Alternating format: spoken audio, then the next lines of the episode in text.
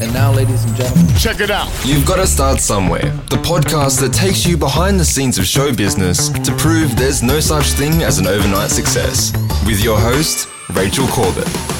Welcome to the show. Let me preface this by saying we did have about 20 minutes of chat there that wasn't recording because I didn't press the record button And it was properly. good stuff too. And it was good stuff too. That is a voice you will be very familiar with. Today's guest is uh, one of the most loved guys on Australian television. He is the host of the morning show on Channel 7. He is also the hall pass for middle aged women everywhere. It is Mr. Larry Emdur. When you say middle-aged, that define as like eighty-five plus, right? I'm- Ninety-five plus. you are very big in nursing homes, Larry. you are huge.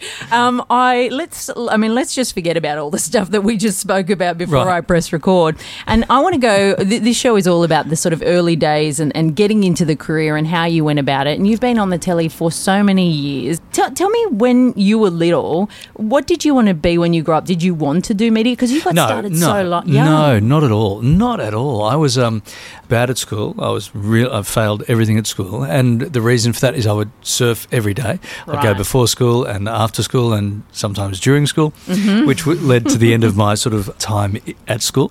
And so then I just had to go and get a job that allowed me to surf, and that job was as a copy boy at a newspaper working overnight. A copy boy back in the day was emptying ashtrays and getting journos coffee and Right, a gopher. taking broken typewriters to the typewriter mechanic. It, like it was this crazy low life job.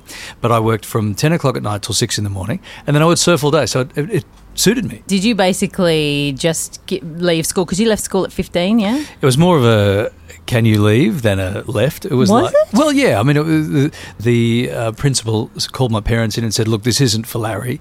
He's not. He doesn't really get what we're doing here, and we don't get it. You know, it's, he's, he's not going to be a kid that stays at school." Yeah. Back in the day, before you were born, it was all right to. Yeah. leave. You know, people would regularly leave school to um, pursue trades and stuff at the age of fifteen and sixteen. So it wasn't that out of the park as it is now. Mm. Yeah, yeah, yeah. Um, but it was. Um, but I had no interest in a trade or acquiring any skills. I just wanted to go surfing. So my first job was was in the media as a copy boy, and that means that I'm here now. But if my first job was cleaning up at Pizza Hut at Bondi, then that's where I'd be. You'd be a wonderful So- Pizza Hut Yeah, I would be a great cleaner. Yeah, it yeah, would yeah. be great. But what about your parents when when they kindly said, "Les, out you go"? Yeah, Were I- they okay with that? I think the thinking at the time was, okay, this isn't going to work for me. Or from their thinking, it's not going to work for him. He's clearly he's a dodo.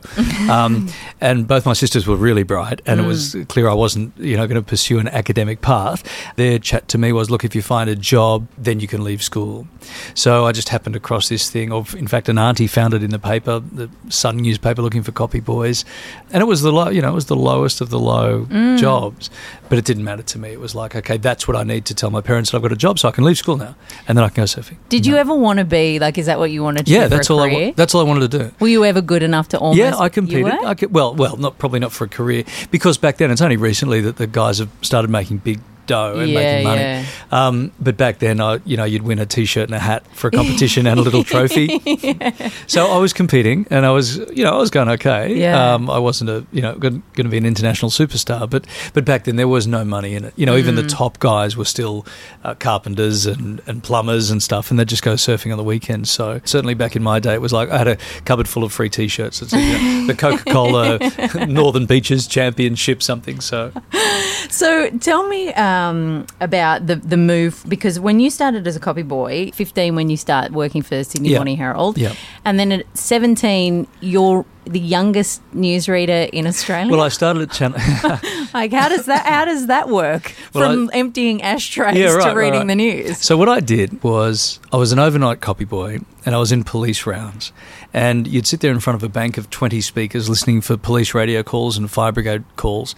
Um, and then you'd call the journalists up and send them to these disasters or stories. And a, uh, I was asleep in there one night, as I would normally sleep. And uh, one of the journos from the Sydney Morning Herald came in and said, You live in Bondi, don't you? And I said, Yeah. And he said, Look, there's this story I've just written about Bondi crime. And he was a young guy. And he said, Why don't you rewrite this for your local paper and start to write? Because I can see all you're doing here is sleep. That's kind of cool that that cool. guy came in and so, said that. So I rewrote this story about Bondi crime, and driving home to the surf that day, I put it in an envelope um, and slid it under the door of a newspaper called the Bondi Spectator. And the Bondi Spectator at the time was like just bowling notes and RSL meat tray winners and stuff. So they didn't have a news round as such. So I'd slipped this under with a note saying, "Dear editor, thinking about getting into journalism. Please let me know what you think of this story." Mm. And that was on a Tuesday. On a Thursday, the Bondi Spectator comes out with a front page Bondi Crime Spree by Larry Emdur. and I'm like, whoa. And all my mates are ringing up, and it's like, whoa, you're on the, you know, so it was like, Wow. that's the ego thing. I thought, this is kind of cool. This is good. Yeah, yeah. So I did that every week for a year. They what, just ha- pinched stories that No, were well, going I- on and then wrote them. I started sourcing my own. okay, yeah. Um, but I, I did that every week for a year. Slipped a, a, a story under the door of this guy. I never met him. I never spoke to him. I never got a cent. this is great. Right. So for a year, so no money. Never met the guy because I didn't want him to see that I was a kid. yeah, yeah, yeah. I was 15 or 16. And because they didn't have uh, reporters or journalists, like the stories would always be page one or page two or three. So I ended up with this scrapbook of stories Right. that made me look like a journalist that I wasn't. I was a high school dropout who couldn't read or write or spell, you know, like anything. Yeah, yeah, yeah. But I now look like a journalist because news organisations looked for this scrapbook. I was better placed to look for a job than a lot of people coming out of university with degrees back in the day in communications and media because they didn't have printed stuff or published stuff. So I went out to Channel 7 one day and asked for a job. They were out at Epping, and I thought, well, I'm a journalist now. Yeah, of course you I've, are. I've been writing for the Bondi Spectator yeah. and I was told to, you know, to piss off pretty Mm. much. And then I went travelling for a few months and came back, and it was Christmas Eve. And I thought, I'm going to go back out to Channel 7 again with my scrapbook. Christmas around a newsroom is a very Mm. Yes. quiet time. Yes, you were good with your timing. Right. Yeah. So, and that's and I look back at my career and go, it's all just been It's luck and timing. timing, You know, yeah. there's no other possible reason. Certainly no skill or talent involved. But I went back out there. There was two journos there. There was two who'd called in sick. And I said, look, I came in a few months ago. Guy told me to come back one time. So I thought, you know, do you need any help? Can I hang around? And this is where it turned. This was the day that it, it flicked. So the chief of staff said, look, that crew there is going to King's Cross to do a story on how homeless people spend Christmas Eve, mm. right? And it was an old character called Ricky May, and he was on all the Tonight shows and the midday shows, and he was a fantastic singer and great performer in the day. Anyone a little bit older than you would know of Ricky May. Mm. So we arrived, and I'm just the kid in the back of the car, like carrying tripods, right? And I'd had a discussion with the cameraman on the way in saying, you know, I want to be a journo and stuff like that. So we jump out of the car, and Ricky May sort of looked at us getting out of the car, and he came over and he said, You don't know what the hell you're doing, do you? And I went, No. And he said, Just follow me. And it was the first time and the only time in my 30 years in television, more, where it just the story just made itself. It was quite incredible. So we were, we followed Ricky May around. He's singing to these old homeless people. He's giving them food. He's talking to them. Um, there's tears. There's laughter. There's everything that you would ever want in a news story Yeah. on Christmas Eve. I didn't have to do anything. Was this a lot to do with his skill in getting the right Everything. shots and so was yeah, he knew what to do. There's Yeah, everything. yeah, I, I didn't have to do anything because I wasn't even there on official business. Yeah. And then at the end of that, the cameraman said to me, "Look, why don't you do a, what we call a stand-up, which is why don't you stand there with Ricky May singing to the guys behind you and say, uh, you know, say something about today." So I just stood there and went, "These men and women uh, do it tough all year. They couldn't possibly hope for a better day than today, courtesy of Ricky May." Larry Emdur reporting Seven Nightly News or whatever it was, right? Yay. So I got back, and, uh, and this is all happening very quickly. Yeah, yeah, because they were short staffed, and it was it ended up being a fantastic story. Nothing that I did, Mm. it just magically happened. And then that that went to air that night. It was on Mm. TV, so I was only meant to be there as a schlepper, carrying the tripod and helping out and watching things go. But because they were short staffed, that went on TV. They asked me to do two lines of voiceover, so I went into the voiceover booth. I didn't like. And, and here we are at King's Cross. on- And I wish I had a copy of it. It was a beautiful story through nothing I did. The editor did a great job. The cameraman did a great job. And Ricky May was the de facto producer and just made it happen. And on the strength of that, they invited me back the next day. So if if that guy hadn't walked in and said redo my story, You do you think you would have? Were you starting to get it was- a sense that you wanted to do that? there was probably, you know, there was an interest. There was a bunch of young guys in there who were journalists, and I was Mm. like hanging out with them, and they would um, sneak me into the journalist club in six o'clock in the morning. We'd drink beer, and because that's how they would finish their night shift. Mm-hmm. So look, there was probably uh, some momentum building to, uh, you know, I was hanging out with these people. I was understanding whether I was seeing that they were making money and um, meeting girls at the pub because they were their name was in the paper. Yep. So there was, you know, probably a, an idea that maybe, you know, it was brewing. I didn't know Mm. how it was going to happen. Um, and I wasn't dedicated to it because I knew at the same time it's writing Yeah. and, and reading. And I'd failed in both of those miserably. So I was very mindful of a person like that heading into a trade like journalism was a ridiculous proposition. But you obviously know how to tell a story. I could tell a story. Yeah. I think that's and that's the, the that's and at the base. And I, and. I think that's what came out early in those early days. And I, and and looking back again, that was luck. You know, that was luck that I had the Ricky May story because that could have ended. It could Mm. Have gone nowhere very Yeah. quickly. Mm. Like I could have actually spent that day carrying the tripod, yeah, which is what I was supposed to do, yeah, yeah. and gone back. And the Channel Seven guy would have said, "Hope you enjoyed your time here."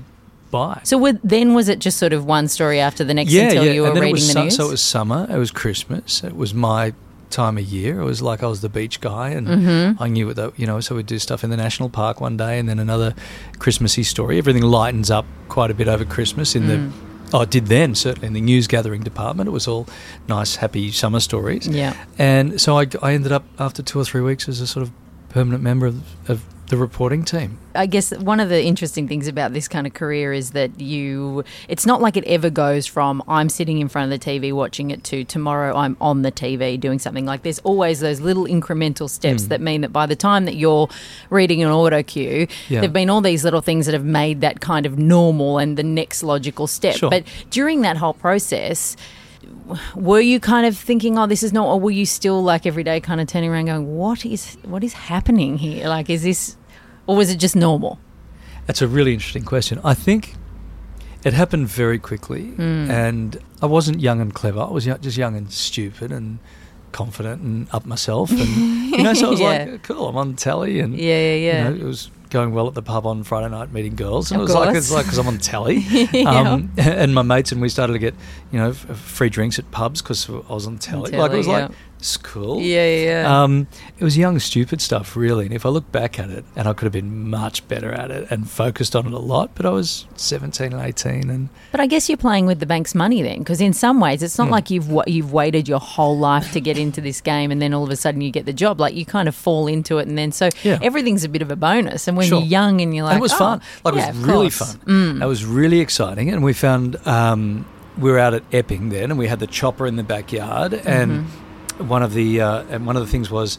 Uh, a lot of the older journos didn't like flying around in the chopper all day, or they had, you know, the older guys that have the political rounds and the police rounds and stuff. So I was really the the young guy that would pick up the slack um, Mm. and get the jobs that the other guys didn't want. So I was in the chopper every day, which for me was really exciting. Yeah, for the older guys with kids, it was like, like, "Oh, I wanna- yawn, the Yeah, chopper right, again." right, right. So I was every day running down the chopper and you know, yeah. jumping in head, head first, and I was having a ball and traveling around because I was the guy that could um, go off into the country for a couple of days because I didn't have wife and kids and stuff. So Mm-hmm. I was doing, you know, I was moving around the system a lot, and so it was it was great fun. Like I look back on those days and think that was a lot of fun. So how did you make the move from news into more like variety show, game show sort of stuff? Because that's So- kind of the bulk of where people remember right, you. Right, yeah, yeah. So sort of in 1987, Wow. um, yeah.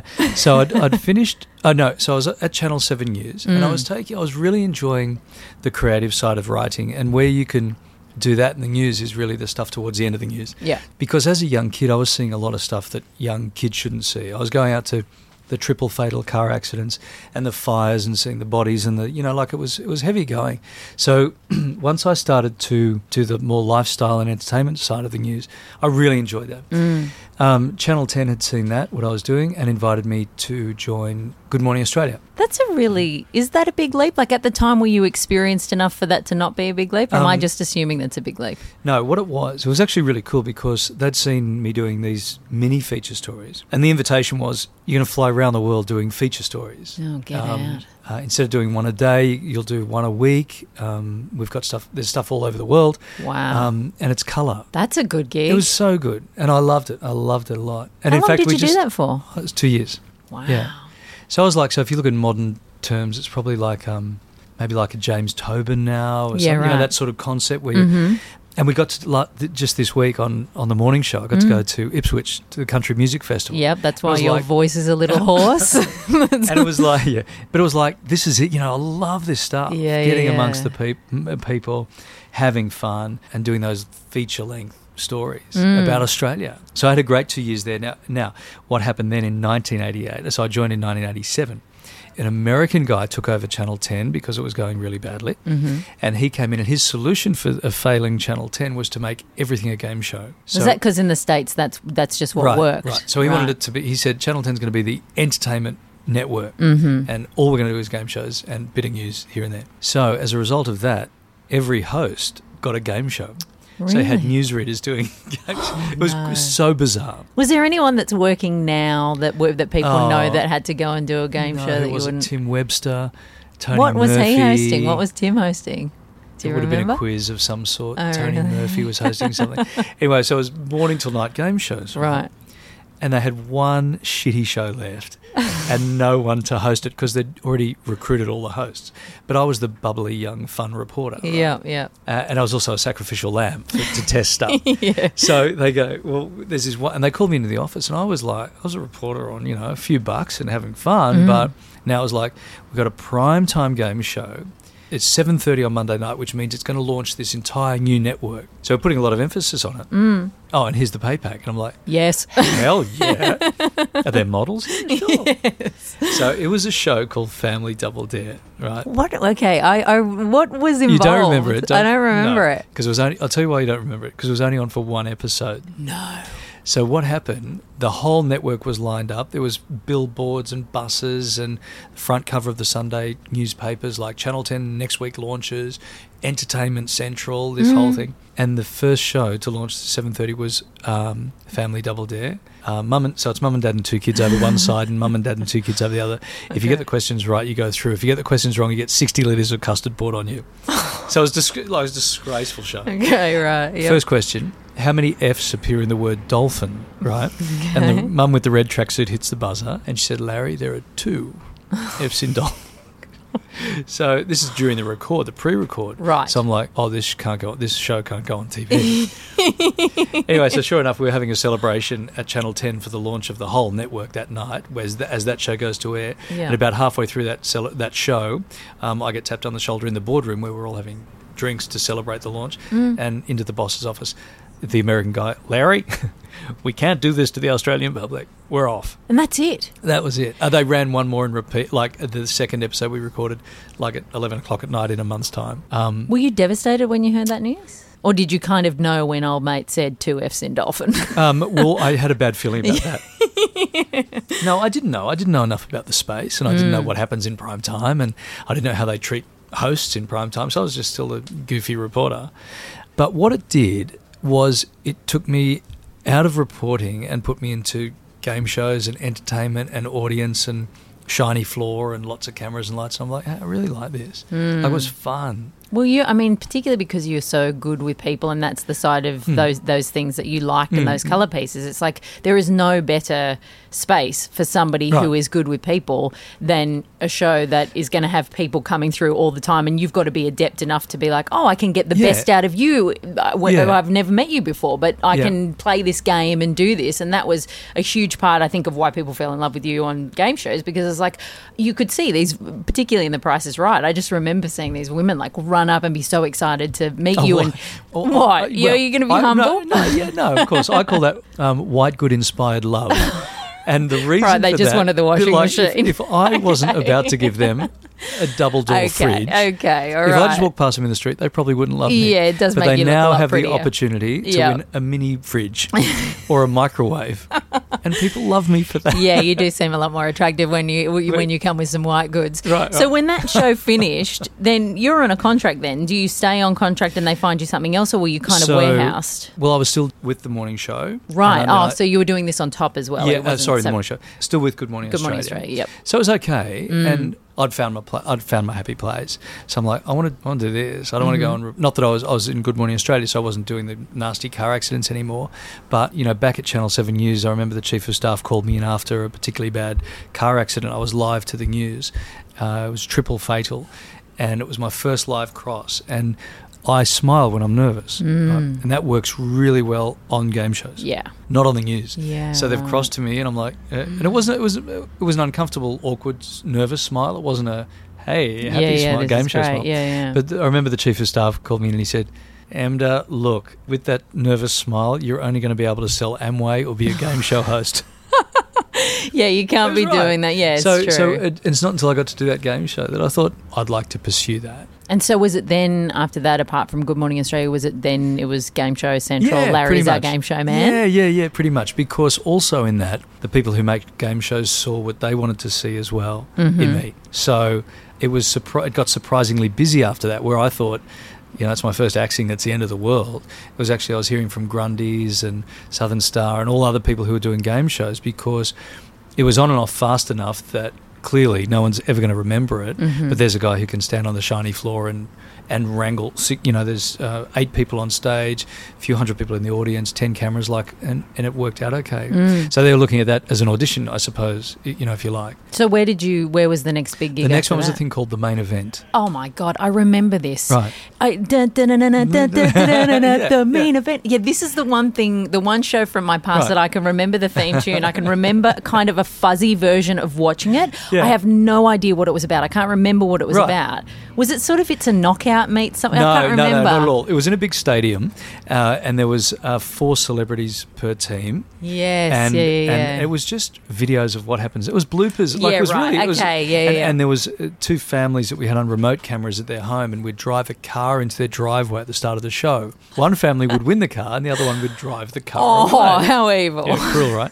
that was a great show, and in fact, that was up against 60 Minutes on Sunday night. I remember that being huge. I remember watching It was it. big, Yeah, yeah, yeah, yeah. and it was the first Channel Seven show to beat 60 Minutes um, back in the day. So it was quite a, it was quite a cool thing. yeah, yeah. Um, it was a great thing to be involved in because it was big, you know, and the budgets were different, and it was exciting, and I loved it. I loved it.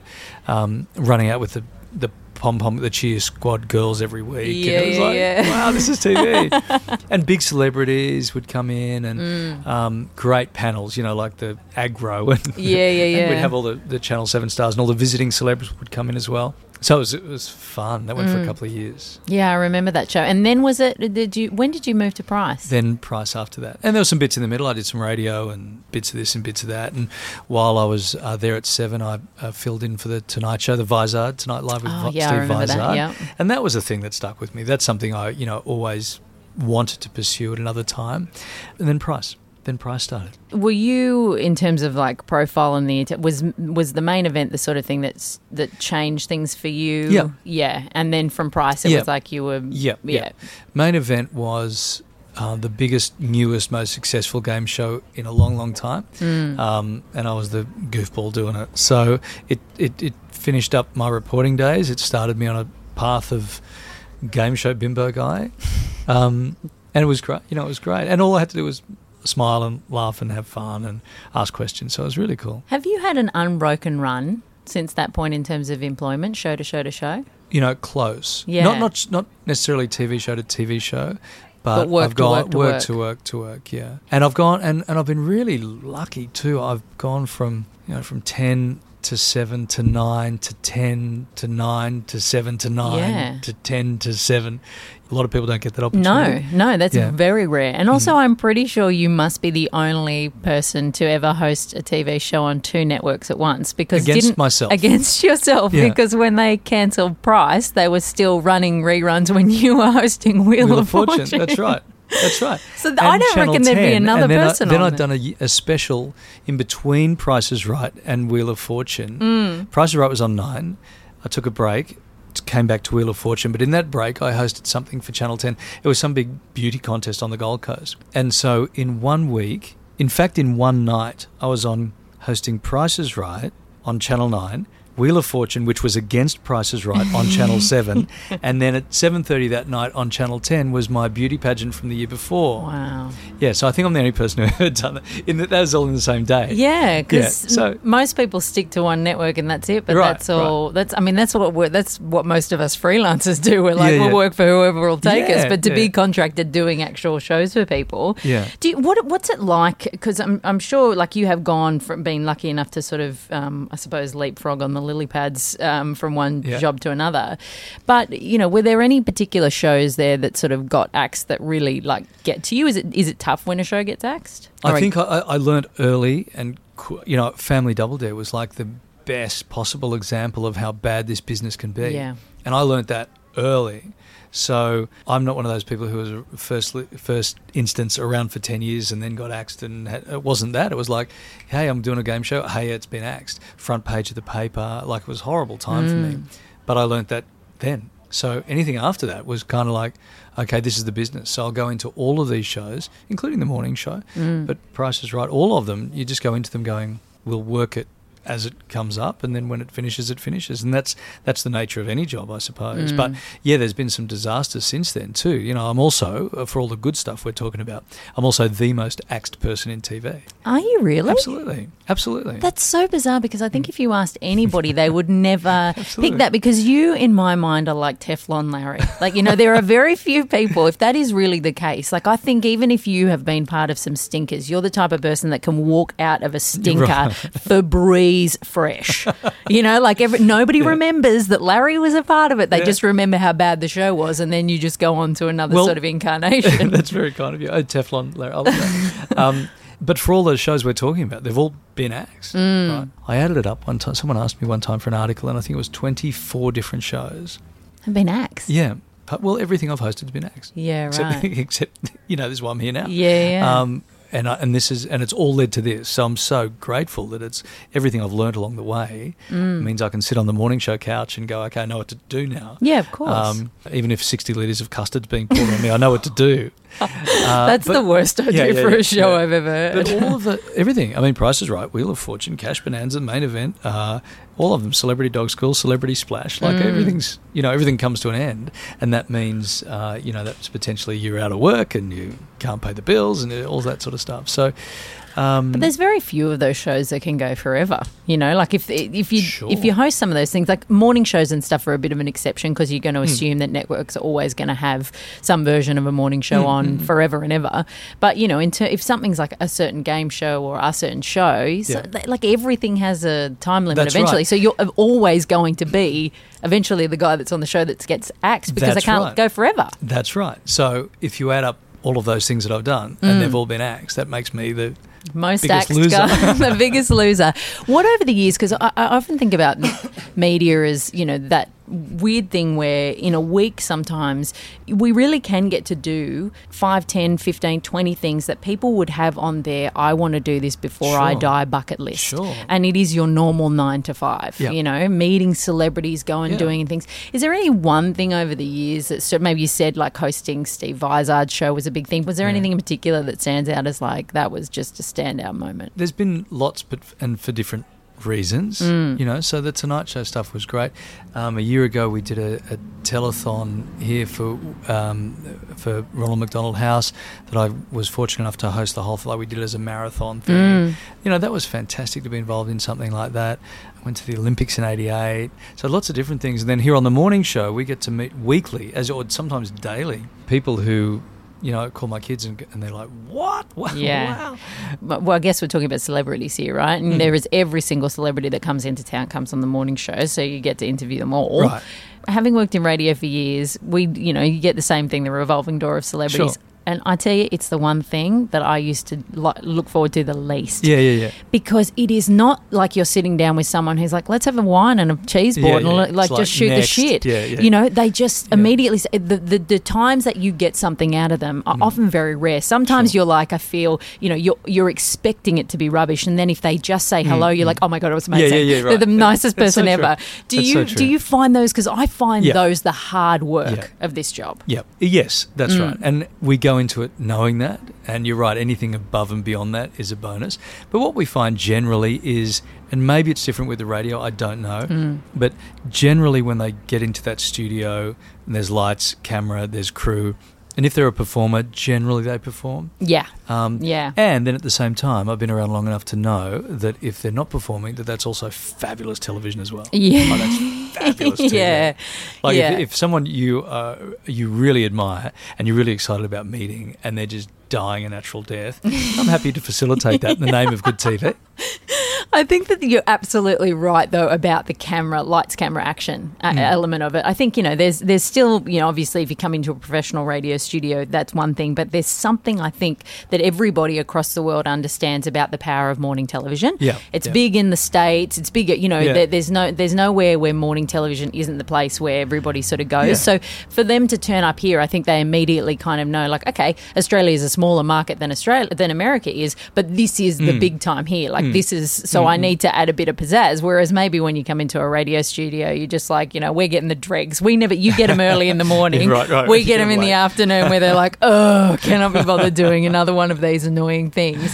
What about? Do you ever get negative feedback, or do you? Oh, are you of pretty? course. Really, I can't imagine that anybody of would course, dislike you Of course. on Yeah. social media, or do you, do people? Sure. Yeah, Ah, yeah, that yeah. surprises People, me. um, and now with social media, it's uh, it's brutal. Like you know Mm. straight away. Um, Do you like that aspect of the business, the social media side? Look, it's good to have contact. I Mm. think we have a better. I have a better understanding of what people like and don't like now. I, Don't you miss the days of the locked bag? Yeah, you know, where yes. people are right into the locked bag. Well, of course, secu- back in the day, in Price is Right, you know, security would open up letters and not pass them on if they were anything but beautiful. Oh, really? Sure. Yeah, right. Sure. So you just get in the echo chamber of Yeah, I am, fabulous. I'm fabulous in the back of my stretch limo and loving it. But um, you know, I don't mind it. It's because I would have a say. It's like you know, goggle box. It's like it's important we understand what people think Mm. about us. It's crucial, I suppose, that we don't live in that bubble anymore. Mm. But you've got to understand how to manage that as well. And for me, my you know my fallback is I've been doing this for so long now, and if that's what people think, then yeah, of I- course. you know I can't change that now. yeah, yeah, yeah. But generally speaking, it's nice. Like I've just been to this country music festival, surrounded by you know fifteen thousand morning show fans after ten beers, um, and everyone's saying nice things. You Mm. Yeah, know what I mean? course. Like so, it's actually that puts you in a good space. It's like okay, people, you know, people remember Price is Right. People remember Main Event. People want to talk about this, and people saw the morning show the day before. And Yeah, so it's generally generally nice. If I find myself at, at a pub at two in the morning, I'm going to get hammered. You know, because that's when people s- decide to be unnice. You're a dickhead. You are a dick. What do you think? How do you think? And we're coming to the end now, so we can uh, we can stop commandeering this office. How do you think the industry's changed over the years? Is there anything that stands out? Oh, significant, Mm. significant changes. Firstly, there's um, there's more outlets. I think uh, social media has changed things a lot, particularly with what we do. You know, morning show is infotainment. We're heavy on the entertainment side Mm. of things. We will get as much from Twitter and Insta and Snapchat, wherever they go, uh, as we do from you know any other news sources. Yeah. The whole paparazzi concept has changed everything about how we gather. do you get papped? Well, the funny story is that one of the uh, well, I have done, uh, but one of the one of our one of our regular contributors uh, who works at the Sydney Morning Herald said to me one day, said, "Larry, they're trying to sell photos of you again, but I'm, I'm sad to say no one wants to buy them." Oh, I don't think I'm anything. Like I I don't think I'm anything. Do you know I No. mean? Occasionally, I'll get pap with the last great pap shot. And my favourite shot of us ever was uh, Sylvia and I were walking. Um, out, we just had a coffee at Rose Bay, and we're walking. And I had my hand, Mm. Hand on, on her her bum. ass. I saw and that. and, and the paparazzi. And I turned around. I went, "Really? You just took that photo?" And Yeah. that, that was a big photo, and it was like, "Great." I wondered whether Yeah. you'd seen them and you'd done that because that seemed Yeah, like right. cheeky Larry. Yeah, like yeah, you'd. Seen them a- and you're going, you know what? I'm just going to give him a little bit. a little bit of something." that, but um, no. Look, I don't think I'm. I'm of any particular value to anybody like that. No. Mm. But sometimes, I mean, that, I think that's a great thing. You know, if you can have the career, but you don't have to worry about going to the shops in your in your tracky pants Sure. and having somebody jumping out from a bush Yeah, and yeah. taking a photo. Yeah. Like, I, I'm not. I'm not. what a rubbish part of life, you know? It's like, can't I just have the job that I enjoy and like and just go home and just be But done you know, uh, you know, I hear that a lot too, and we hear it from the American stars a lot. Like, I want to go to Starbucks in my tracky days, but you know, if you're going to take your thirty million bucks for a movie Yeah, and you're going to live in your fifteen million dollar Bel Air mansion and drive your drop Bentley around, then. Mm. you can't just turn that stuff on and off. And we understand from we've had a couple of paparazzo on the show, and um, they'll say, you know, a lot of the celebs line this stuff up as well to suit them. Of course, So you can't go. I'm going to be there with my kids, Yeah. but then don't get me walking out of the shopping centre. It doesn't Mm. work that way. Were you just on the phone going, I'm going to be outside Rose Bay with my hand on my Yeah, wife's yeah, yeah, ass yeah, at yeah, yeah. 10.45? Yeah. Be there. yeah. I thought so. thankfully, thankfully, that's usually where my hand is. Yeah, so it wasn't course. even a big story. of course. What you, luckily, it was my wife. yeah, that's very, oh, that could have been trouble. Um, what do you think is the best and the worst part of the business? The the best part is the variety every day Mm, is different. completely different. And that's exciting. You know, the live aspect of what we do is fabulous. And I think that comes across. The engagement with Yeah, the audience course. is like, okay, we're having a good day. So, you know, Larry and Kylie are having a good day. So that's normal relationship. And, well, Larry and Kylie are bickering a bit. So that's normal relationship. Mm-hmm. So I think there's an honesty with what's happening now. The, you know, the game show stuff, well, that's very honest as well. There's a performance to it. And there's a, Of course. up and here I am, happy guy. I've got, I've got a headache and a sore back, but I'm still happy and giving Yeah. and cuddling women who want fridges. um, Yeah. but I think that's I think that's the best thing about you know certainly where I'm at now is this is a very on it's a great team and it's it's a great show. We're, we're in our tenth year now, That's It's a long time in That's TV, That's a long right? time. like a long time, and so touch wood, um, and it's all going really well. So that's a good And bit. The- great hours, can I just say? Like the thing about breakfast TV and breakfast radio that I don't like is that they yes they're the, the great Yeah. gig, but the hours suck. But you are on it, mwah. Like, but you can still be a, like you get up early, but you're not getting Yeah. up crazy early. no, no, it's fine. Doing what you love, doing Yeah. the same kind of everyday is different sort of thing without having to feel like a zombie all the time. no, it's great. And now with my new uh, haircut, I'm in hair and makeup in about four minutes flat. Oh, this is the great So thing. yeah, I'm, I'm saying to Sylvie, we should have more kids. Like this is we got heaps time. It's great. It's great fun. And then I'm home now. Like if you went bogging down my day, um, I'd be down at the beach already. So it's I do feel very blessed with this. Like and this is a this is a great show. The team's fantastic and everyone gets it. Um, and uh, and that's that's the good bit. The bad bit. Um, I don't know. I suppose now with social, you're judged. You know, everyone wants to have a say and a dig, and I think that's added pressure. I'm okay with it. It's water off a duck's back for me. I hosted Family Double Dare and Celebrity Splash, and, and Don't forget Celebrity Dog Celebrity School. Dog School. Like no one can say, and I think that's tough. You know, that's Yeah, toughened me up to be. I'm such a tough old bit of shit now. There's not much anyone can say that I haven't said of myself at a corporate gig in front of an audience. Like I'm the I'm the only guy that I make fun of when I'm on stage. But that's really important, I think, and Yeah. I think a lot of that comes down to having been like you've done your time, you've done a Mm. lot of stuff. It's not like you've come on here. I think a lot of people are mortally wounded that don't have those decades of experience and are coming on and kind of going, "Oh God, I'm going to get found out here." Yeah. But you've done Yeah. enough now where you can go, you know what? I think I've got this pretty down. Yeah, yeah. Like you know, you can come at me, but I know I've, I'm coming from a good place Yeah, and I know what. I'm doing. So Yeah, yeah. you can't really and lose my thing, you know, I can always sit back and read those tweets. Always sit back and go, okay, well, you just come in tomorrow and just host two and a half Yes. hours of live TV, and I'll just go to the beach. exactly, You know, exactly. So there's ba- there's the probably added attention along the way, but as I said, I know some people that gets some people down, but it's it's okay with me. Mm. A wise old TV exec once said to me, "It's when people aren't recognising you that you've got a problem." yeah, so while people true. are coming up to you in the pub and in the street and in the shops and going, "Hey, love your show," or "Hey, you're a wanker," whatever like that, Yeah. at least they know, know who you are. who you are and what you do, and that and that in this business is, what they call brand equity, and it's people people know you, Mm. so hopefully they come on that ride, you know, they ride with you.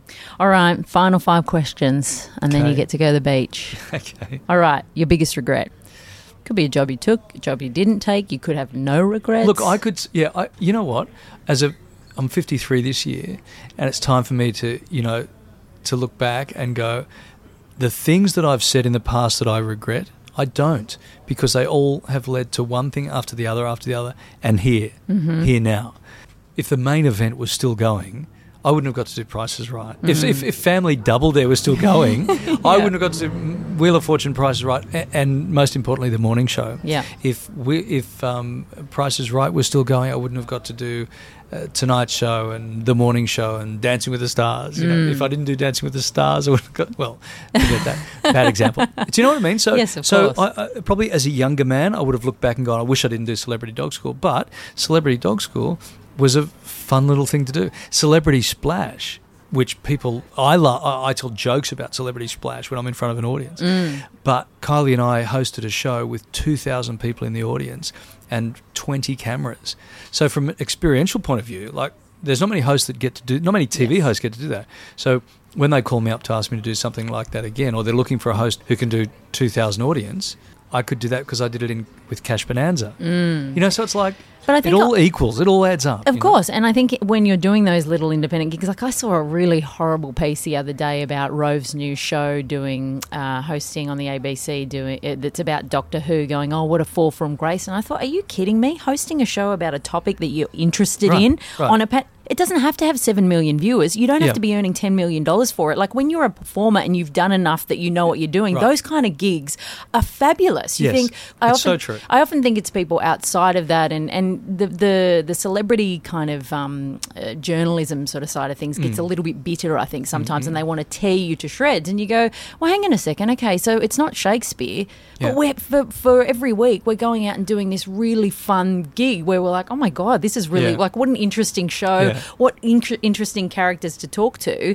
So from a performer's perspective, you go, there's so much in this that Mm. you know you don't measure it like, well, what does this look like from the outside No, looking no. in? Because you go, this is a great fun gig. No, and we've got to remember, like I'm a TV host, so I host TV. Yeah. uh, and a TV critic is a TV critic. Critic, yeah. So that's the job. You know, I've never begrudged anybody who's written any. I've done some shit.